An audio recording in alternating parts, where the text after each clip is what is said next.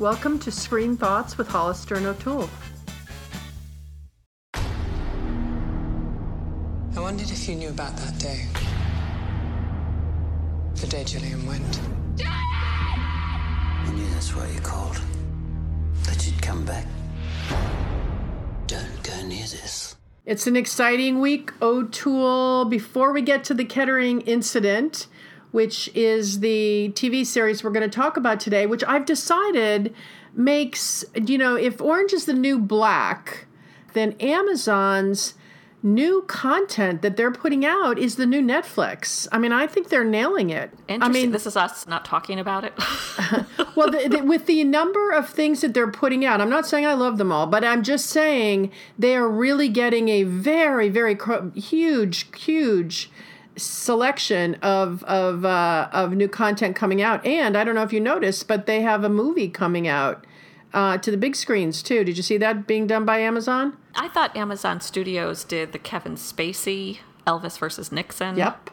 I thought they had done quite a few. Yeah, well, you know, I, I'm seeing it more and more. I just want to say that I think Amazon's the new Netflix, just like Orange is the new Black. But before we get to that, I have some things that I just wanted to go over. I have to start. You know that you know how I feel about Sorkin, right? Your boyfriend Sorkin, yes. He is my boyfriend. He just might not know it, but he is definitely my boyfriend. And um, I I read an article that apparently originated in AlterNet and then moved to Salon about the ten sexist female TV um, characters, where they attacked. Mackenzie McHale and Maggie Jordan, who are obviously from the newsroom, Sorkin's last uh, TV series that he did. And they basically said that these were two sexist characters who couldn't do anything without the men around them and they were totally obsessed with them. And that Sorkin writes characters for women that are not uh, that are, are totally sexist and he doesn't get it and i just want to go on record as saying I think one of the things I love about Sorkin is that he is able to show the similarities in the female approach to business. And, you know, CJ Cregg was as dedicated to her job as the next guy. Fantastic. Uh, at the same role. Yeah, she could also, yes, exactly, pivotal war, role. She could also aspire to have a relationship, but it certainly wasn't the basis of her life or anything else. There are so many female characters written by Sorkin. I just want to go on record as saying they're totally wrong, and I don't think Salon should have picked up the article. And do not mess with my Sorkin and expect me to be silent. Well, remember CJ Cregg finally got to go on a date with Mark Harmon and they killed him off? Well, they did, but that doesn't make her. That No, doesn't but I mean he wrote her in a sexist way. It's interesting because the first Aaron Sorkin show I ever saw was Sports Night. And in that Right. show, Felicity Huffman was the boss. Except I just don't think he has that issue. I really don't. And you know, I think he's in fact I've said before, I think he's one of the few male writers who can write both genders. And you know, the one character of Sorkin that you love that sort of changed my mind around the Equal Rights Amendment, you know, um, from the West Wing. It was Ainsley a great Hayes. scene. She was a great character. Oh my God.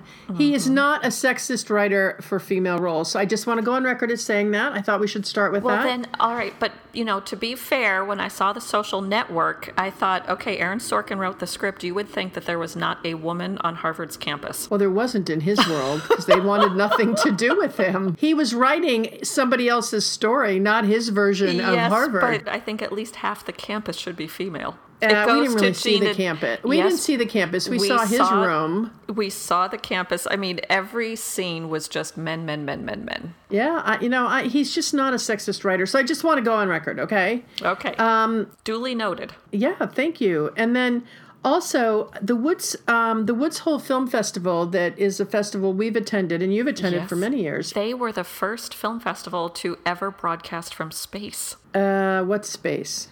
from the space station.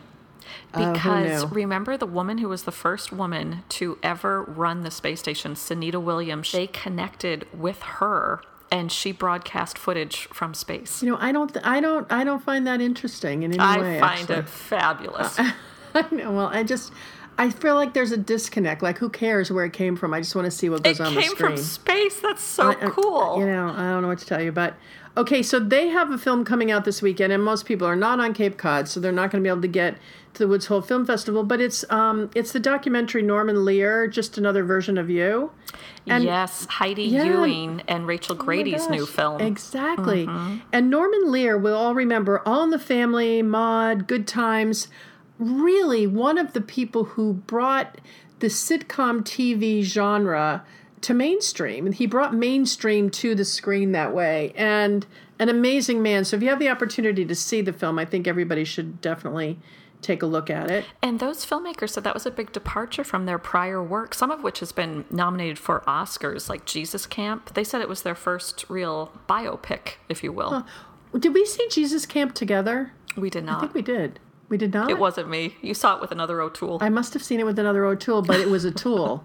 I mean, when you see Jesus Jesus Camp, it is frightening what they do to these young kids and what they put in their minds in this amazing. I mean, it's really really interesting. I know what you're thinking of. I saw Detropia. They were in town talking about it, so I went to a special screening and then I called you. Maybe that's what Okay. you're thinking of. No, but I saw I saw Jesus Camp and I was mesmerized through the whole thing. It was really really really amazing film.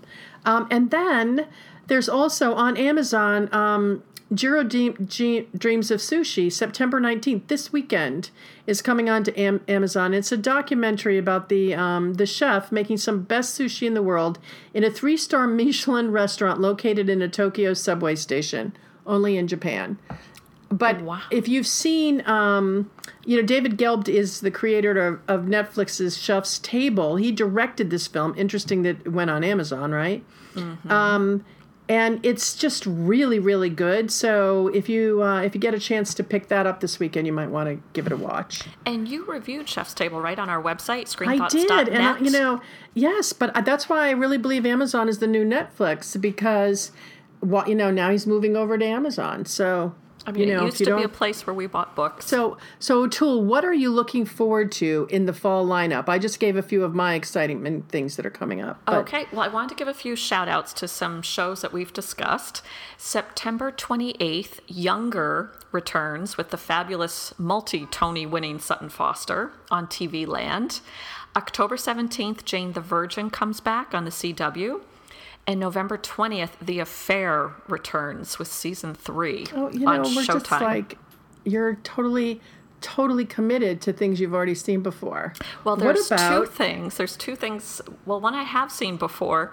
Um, October 9th, Divorce comes out on HBO. know, that's my- starring on my list. Sarah Jessica Exactly. Parker. And you know who wrote that? who? Sharon Horgan from Catastrophe. Well, funny you should talk about Catastrophe because Fleabag is coming out. I'm looking forward to seeing that as well. But Divorce, it's so funny that uh, Sarah Jessica Parker is doing that. Um, I don't know. It's sort of like, okay, Sex in the City. We'll skip the married part. We'll just go to right into divorce, you know? Can you believe though it's been well the married part I think was touched upon a little bit in the two movie Yeah, in the- versions in of the Sex and film, the City. yeah, but I can you didn't- yeah. believe it's been 12 years since Sex and the City aired on HBO? I can. That's that's a fast 12 years. All right, now also, what about Woody Allen? He wrote a series. Yes, he did. I'm just blown away. And guess who else signed up for a series? Meryl Streep.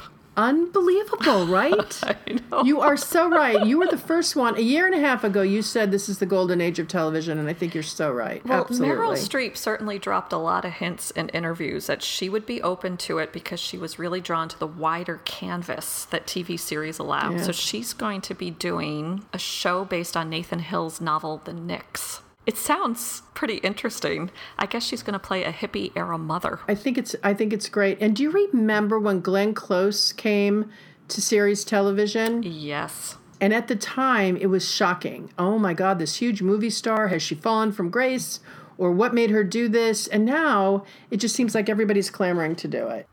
And speaking of movie stars coming to TV, your guy Anthony Hopkins. I know. I'm so excited. I, I, I didn't. I texted you right away. I, Yes, you know, you. Anthony Hopkins. I, I, I think is one of the great actors of our time, and he hasn't done a lot recently, so it makes it even more exceptional. So I'm so glad he's coming. So that one's October 2nd called Westworld on HBO. I know. But I of know, right? everything coming out this fall, you know what I'm most excited about. Star your calendar, November 25th, Gilmore Girls, A Year in the Life on. Netflix. A I four know, part, and I want you to know four-parter. that my daughter, about whom I'm not allowed to speak, um, she has already made a date with me. We're going to watch it together. So Now, you know sorry. what's interesting? Everything we just mentioned, we didn't mention ABC, CBS, or NBC. Yeah, I know what to Definitely say a about new that. era of Yeah, television. I think so, absolutely. And now let's move on to back to Amazon to the Kettering incident. Her mum reckons that you killed Gillian Baxter. Do you think I did? Why did you leave Kettering? Things started happening. What the hell is that? Chloe was frightened of something. You should never have come back. Now, who was it who wanted it, who suggested this? One of our listeners suggested it. Yes, it was Lalu. Okay. You know, you go first. What, what what say you about it all? Okay, well, it's definitely a gothic supernatural thriller. And I was intrigued because last week, of course, we discussed The Light Between Oceans. So here's yet another show brought to us, shot in Tasmania. It stars Elizabeth Debicki, who was in Clueless. The Night Manager that you loved. Oh, huh, yeah. You wouldn't you know, even these know it's the people same from the person. Night Manager, I know that I don't recognize in these later things that they've done. But the minute I started watching it, I do remember. Do you know in the mid '70s, there in Kettering, in Tasmania, there's a real town called Kettering. There was a UFO sighting that made. You know, made that area the UFO central for like three or four years in the mid 70s. I remember it actually quite well. And I just think it's interesting that they chose Kettering for the backdrop for all of this. Mm-hmm. Well, Tasmania in general, they make a point of saying in the script that it's filled with ghosts of Aborigines, of convicts, perhaps of aliens. You know, there's quite a few shows you could really compare this to, and first and foremost would be The X Files. It's as though the X Files met the BBC series 13 that we reviewed. Because, you know, it's based on two girls going missing 15 years apart, one person being linked to both cases. And like the X Files, like Scully here, Elizabeth Debicki plays a doctor. Conveniently, she's a hematologist, which is a good thing because some of the blood in the series might be alien. and, you know, I'm going to say too, it's also Broadchurch esque, where Yeah, I see that. You've got the murder in a small town, but the prime suspect here may or may not be aliens. It was And sort of Broadchurch without lights, though. Broadchurch without lights, or Broadchurch with UFO lights. Well, no, I it was dark, a dark Broadchurch, but you know they called it the Scandi Noir, which I thought was interesting. That is interesting. Yeah, The pacing reminded me of a show that you reviewed, Bloodline, that slow burn. slow grow. Those first two episodes, I wanted to shoot myself. Or And Lalu. I wanted to shoot Lalu actually. it was too slow for you. it's a it's a slow grind. I felt the first two episodes, and then it, and then it and every and a couple people, or I'd read it or something, had told me stick with it because you have to get through the first because it was all over the place. I couldn't follow it. I didn't know what anything meant. It wasn't coming together. You know, it's not like they build upon. They just sort of threw a bunch of stuff at the wall in the first two um, episodes, and then it sort of came together. But it, it you know, its pacing is like it's you know it's sort of uh, you know there's something they're now calling um, they're calling event television which is sort of you know the golden age of television if you look at some of the series that are out there this one I, I think was it was difficult i think to get into did you not find that For me, it didn't pick up until about episode four. And the first season has eight episodes. The cinematography was stunning. So I really enjoyed it from that perspective. But as I was watching the first, definitely the first maybe three episodes, I felt like there were interstitial spaces where nothing was moving. So beautifully shot, high production values. But um, I'm going to say episode four is where I started getting sucked in. well interestingly enough it was, the, it was shot totally on location there was nothing that was done in a studio and um, certainly you know the the the forest was claustrophobic, and then you know, sort of the the um, it's a place called the Neck where Bruny Island shrinks into a tiny stretch of of um, bush and road between estuary and ocean. I mean, they had some amazing uh, backdrops to work with. So the cinematographer, you know, is Ari Wegner. I just thought he really did a very good job, and I think it's difficult to shoot only on site. You do because Yeah. Well, because there's no way to make up a mistake or to fill in something. Everything, the backdrop becomes enormous, you know? if I had to name this genre, I'm going to call it the she's having a very very bad day genre. Where am I? What time is it? Anna Macy's back.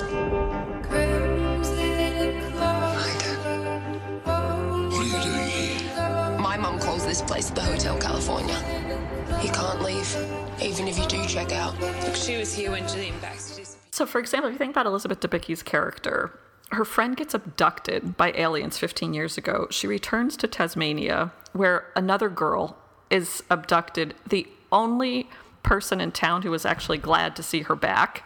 She's constantly thought badly of by the entire town. She can't remember where she is. She blacks out. She needs her antipsychotic medication. And like Claire Danes on Homeland, you don't know, she doesn't know herself. Is what she's seeing real or is it hallucinations? Well, the di- you know Homeland, uh, there was a point, like there was a beginning, a middle, and an end, and I felt like we were sort of stuck in the middle of this forever. But this is also eight hours. There's eight episodes, they're an hour each, right? And I don't know that I want to spend a whole day in this place that I. It was just what was the point of us watching this? Now, is there anything else in this genre that you've liked? Like, did you like The X Files? I never saw the X Files. Was it just you knew you wouldn't be attracted to? I don't know why I never saw it. I don't have a reason. I just found it exhausting and dark and pointless. And, you know, aside from the scenery, I didn't get why I was there. And it's a full day. You know, it's a day trip, it's a road trip. You know, eight hours is a full day. Let me ask you this because in the Kettering incident, you see this phenomenon known as the twin moons, where there are two moons in the sky, um, which reminded me of the show Twin Peaks, which is celebrating its 25th anniversary with a reunion, which was supposed to come out this fall, but it's been delayed till 2017. Did you ever watch Twin Peaks? No. I didn't either. And yet it seems like you could really draw some parallels between the two, where they go into the seedier life that might be plaguing a small town. There's a murder. There's characters who appear innocent, but they might be leading double lives. There's a supernatural element. Well, I- you know, I couldn't wait until the final episode so they could finally wrap this all up and I could find out who done it and and you know, there were just so many details to wrap up. And I did feel like while I found out who did it and I just felt like uh, there are a lot of loose ends here. well, I think they really wanted to set it up for a potential season two. She deserves to know the truth. However bad that may be. Yeah. But they're not talking about season two and they've been asked and asked and asked and they're not answering that question. Well, I'm sure there's a lot of factors that go into that, but there's certainly, I think they left a lot unanswered on purpose. Hmm. I guess. To me, I don't the know. finale, it felt like an existential stage play. Yeah, it, did, it was just bizarre, you know. Um, it's complicated. It's dark. You know, it has a. I mean, the cast was great. Didn't you think everybody did a really good job? I thought the acting was definitely better than Yeah. the script, although the too. script had some good lines. I really liked how they touched on the themes of living in a small town, where so many people from a small town want nothing more than to get out and seek excitement and adventure, whereas people from big cities are drawn to the natural beauty. And it's a theme they just touch on throughout the eight episodes. So, for example, the woman who works in the medical office, when she pops by the cop's office, the one with the nice face, and she says, What is it about people who leave a place that makes them so much more attractive than those of us who stay? and it was a theme that recurred that I, I really thought was handled nicely. Yeah, that's interesting. I hadn't thought of that. But what I did think is that I invested seven hours and I wanted a bigger payoff in the final episode.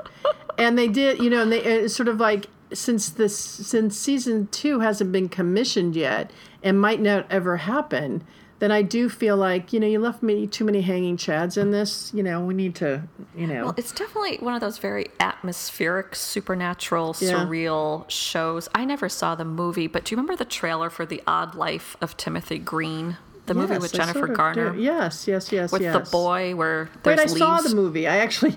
You no, actually you saw it I, with yes, the leaves and why are you saying it body. with such judgment around you?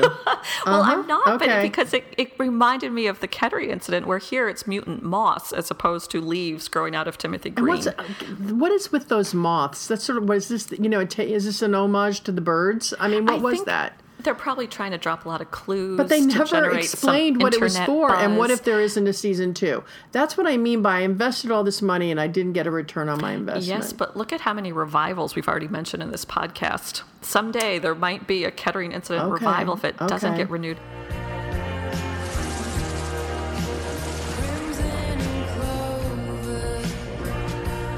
But it's true, all the, the very goth elements of the people have weird bruises, there's weird bugs and weird lights and weird crackling buzzing sounds and anthropomorphic owls and contaminated water and nosebleeds and the dogs attacking people.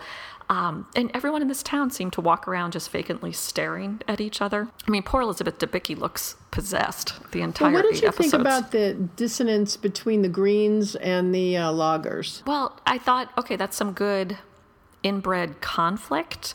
I don't know if it's a red herring or not, where maybe neither of those is really the antagonist, it's really the UFOs, or maybe it's not the UFOs, maybe it's really just comes down between those two groups. Well, I think in today's world, by the way, I think some of the biggest conflicts are between um, between environmentalists and those that just don't seem to think there's a problem in how the environment's treated. And I, but I didn't feel like they developed it well enough to have it have such a large role. Well, I did like the element of the Antarctic scientists because Tasmania is a research base for Antarctica. And so I thought that was interesting that what happens in Antarctica might be affecting Tasmania and the rest of the world. Right, right. Absolutely, absolutely true. So I will tell you that I'm not sure this investment is worth your while out there. So unless you really, you know, uh, I mean, I didn't see the X Files, but if you really like the X Files, then maybe it is. But um, Well, I'm one of those people who did really like the X Files, and I was trying to think what was missing here that drew me to the X Files, and it might have been the whole Scully Mulder dynamic. Hmm. Hmm. Because I liked that pairing. And here, unlike 13, unlike Broadchurch, both the cops were men. And I think it might have been more interesting to have one woman, one guy. It could be absolutely, absolutely. Now, out of curiosity, which character did you find the creepiest? I mean, I know there's a lot to choose from. Didn't like her father. Does that count? It was interesting too that he's the retired cop, and even he is not glad to see his daughter back. Yeah, I just I found him creepy. But I thought a lot of people in there were creepy. I thought she was sort of creepy. When the mother turns and looks at her in the It was psychiatric filled ward, with creep. You know, there's no question. the one I found the creepiest was I think her name was Eliza, Chloe's best friend who Uh-huh. has no boundaries.